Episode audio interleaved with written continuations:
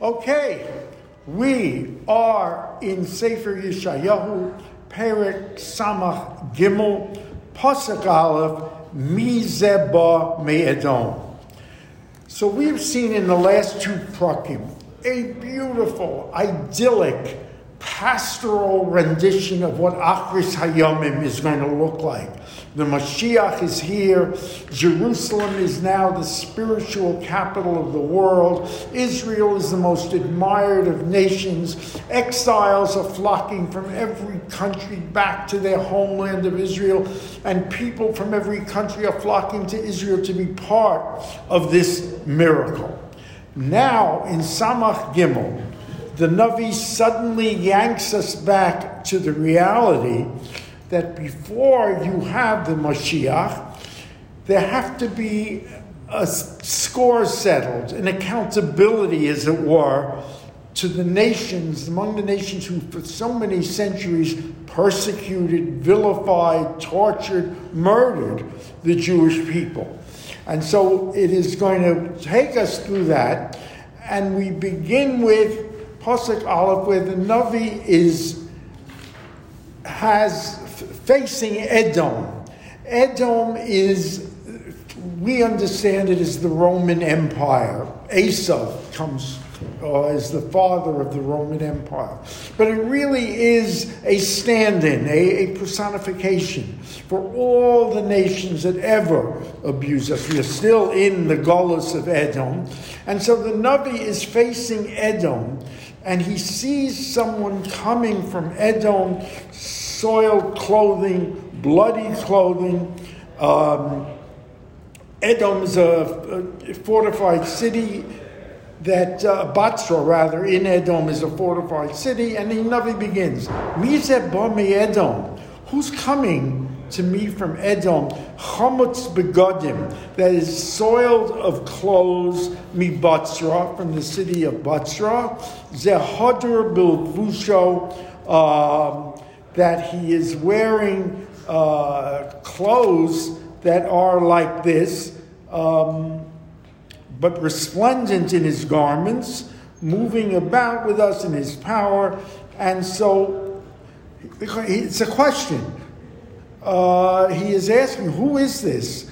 Uh, Kohan, ani medaber b'tzaka rav lahoshia. Kadosh Baruch answers it, oh, because the person coming from Edom is either um, the angel uh, Michael who avenges Bnei Israel. It is also, it could be uh, the tzaddikim representing those who took vengeance, or as most Meforshim, including the Ibn Ezra, agree, it's Hashem himself. So this raises several questions. First is the question, it's very interesting, the Meforshim fasten on the city of Batsra. He's coming, mi Batsra, we know from the Chumash, Batsra is a city in Edom. But they stress it's not to be confused with um, Basra, that's a city in Iraq. And more important, it's not to be confused with Betzer. Betzer was an Ir Miklat on the east bank of the Jordan, one of those cities of refuge that somebody would run to if they had killed somebody inadvertently and are escaping the, those who are the Goel Hadam, the redeemers of the blood, the family that is avenging it. And if they found refuge there, uh, they couldn't be touched until, uh, unless they wandered out of the city and they were freed when the Kohen Gadol of that era died, whoever it was, and you could not, in fact, uh, harm them. But so why does that affect us? There is this very strange agadata in Makos, Yud Beis, Amud Aleph. Amar Reish Lakish, let me read it to you. Shalosh taught asid soro shalomi litos.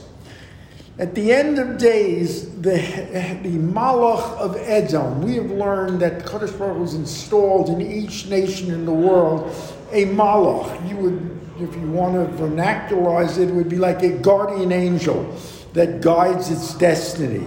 And so what has happened here is the Malach of Edom seeing the handwriting on the wall, uh, flees to what he thought was Betzer. He thinks he's going to Betzer, but it's really Batsra.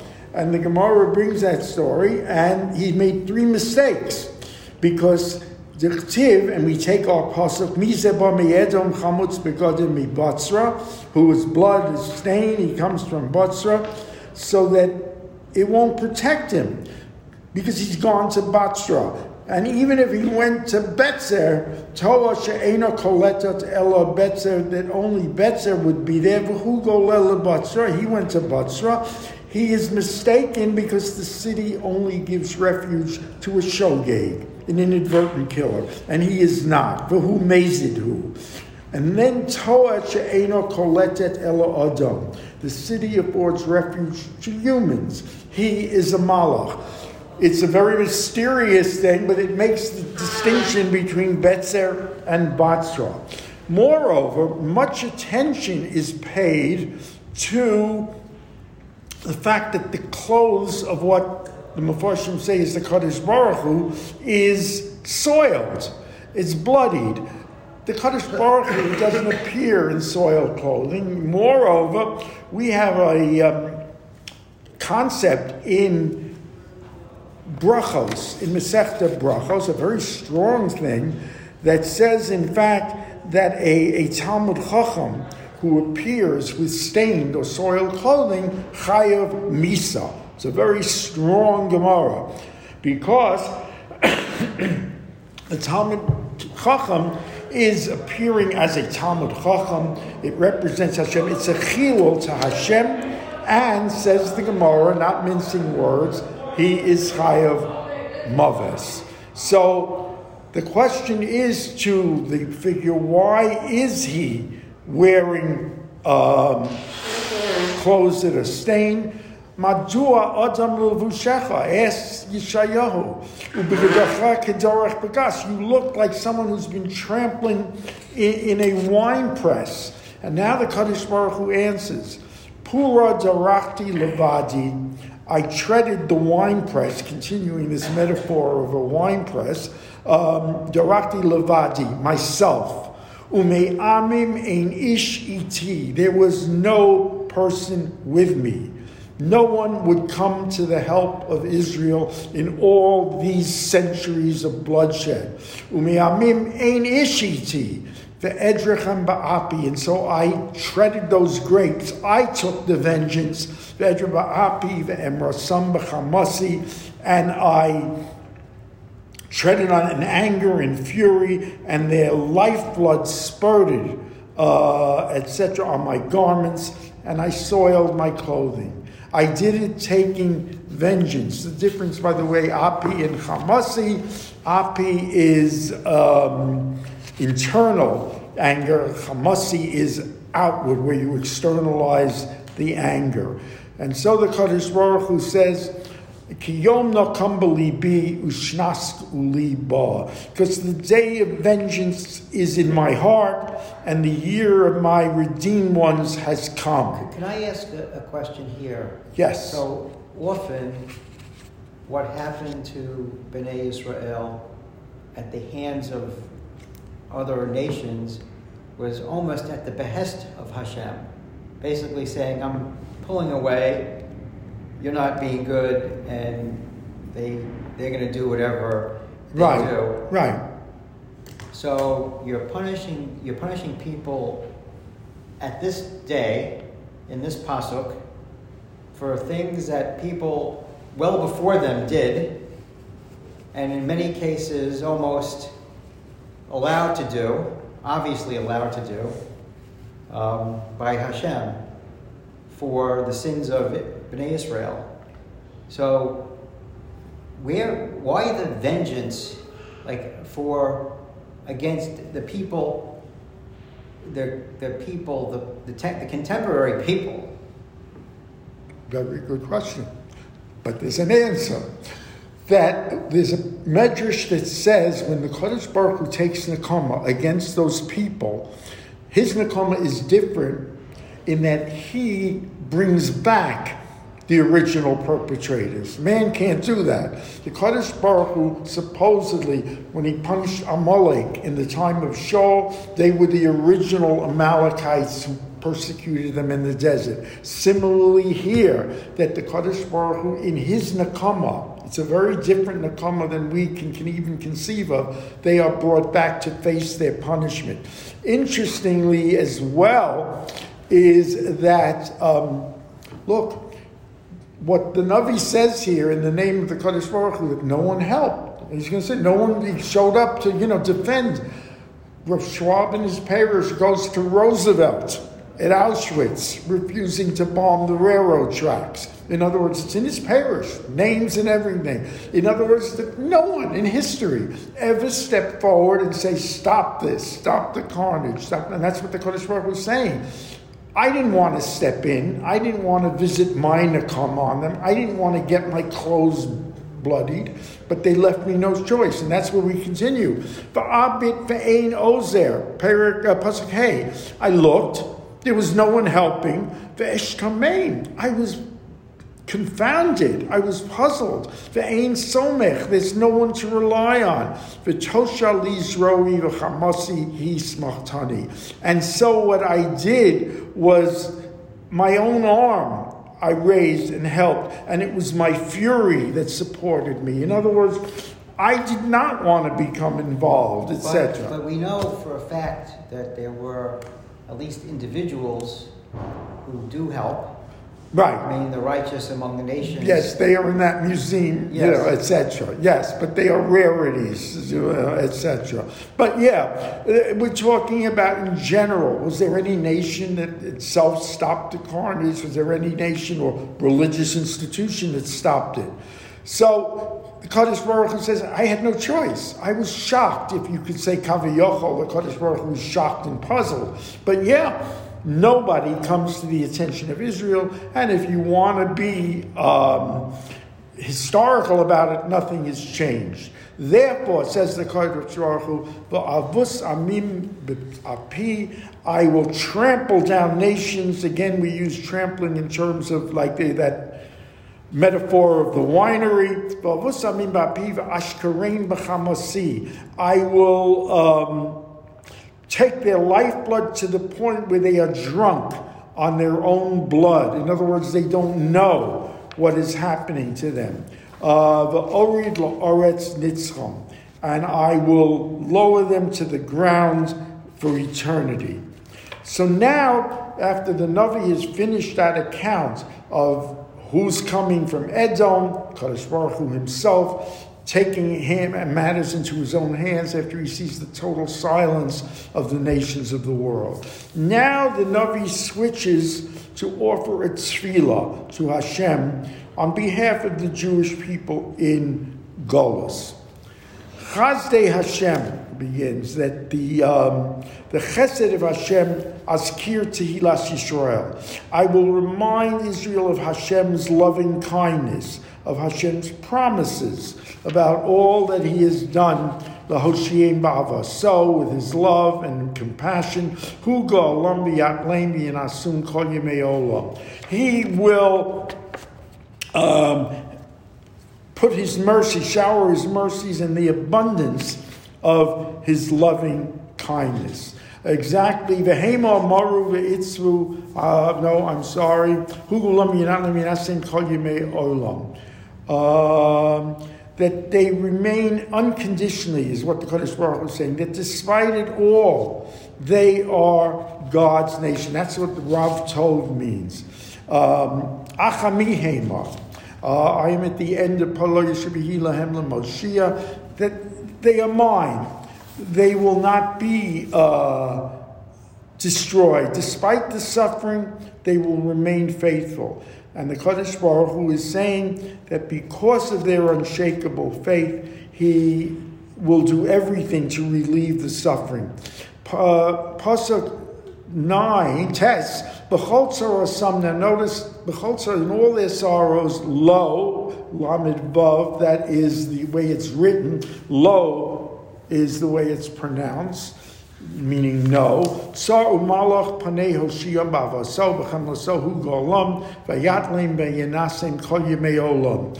Um, that in all of this suffering, we need lo, that he did it, if you read it as no, lo, it means he had, of course, suffering, but it was not all the suffering he did. He withheld it. The lo, Lamed Vav, the way we read it, implies that God too suffered. He suffers with them when there are those terrible eras. But now, in all truth, they rebelled and they saddened. Itzvu es ruach kodsha. They saddened the Holy Spirit of Kodesh Baruch Hu. And as you say, lahem, he turned against them. La'oyev hu nilchambam. It was as if he became an enemy of them. Now the Navi sees Israel in the part of the Tefillah turning to him for salvation. Vayizkar Yemei Olam Moshe Amo. They remembered the days of your miracles for Moshe. That is the paradigm of where the Kaddish Baruch Hu just reveals his awesome miracles out in the open. No one can confuse it for teva, for natural occurrences. And it was he who brought them up I, uh, um, they're asking, where is the God that brought us up from the sea? Esther 8, so no, he was our shepherd. Uh, where is he who planted the Holy Spirit? But, but let me, uh, you know, again, it's hard to understand. Hashem knows the future. I mean, of the of, of us, right? Our, how is any of? Why would he be disappointed or angry at something that he knows? It's foreordained. You're saying not necessarily foreordained, but he knows you know what you know what does what does it mean to know past present and future? And if it and he doesn't he's not bound right in our view by time by that. So what what exactly is the expectation?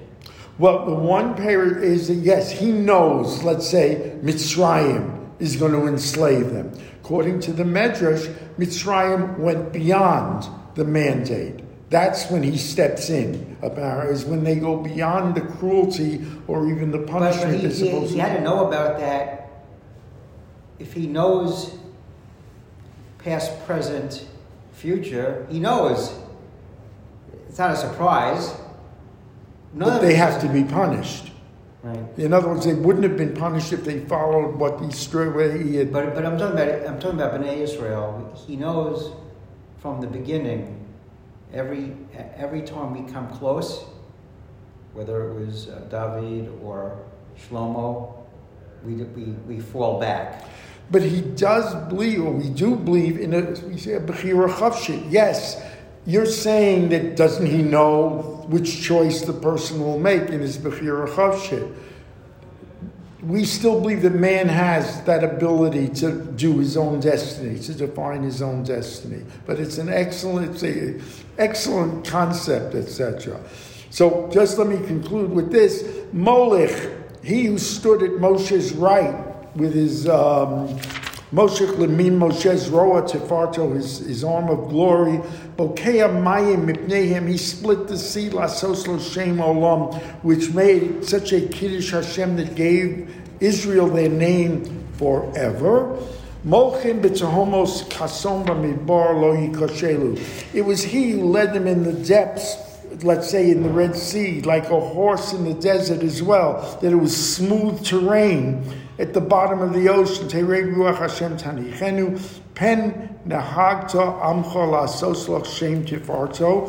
Continues, habet mi shamayim urei mizuva kodshecha. Look from your holy place on the shamayim and from your glory. Ayekin aschog versa. Where is your protection for us? Where is your strength? Hamon meyecha. Where is the intestines? We said Bnei Israel, uh, God feels it in his intestines the suffering where is it v'rachamecha elai his apaku uh, and you show the tremendous rachamim the, the midas harachamim so uh, con- concludes the Navi this part, Ki ata avinu, right, that you are the Kadosh Baruch Hu. And now we're left with a fascinating question. Where is the God of Abraham? Where is Abraham? Where is Yaakov? Where is any of our protective forefathers? A fascinating question, which Mirza Hashem we will tackle 8.45 a.m. tomorrow. Ad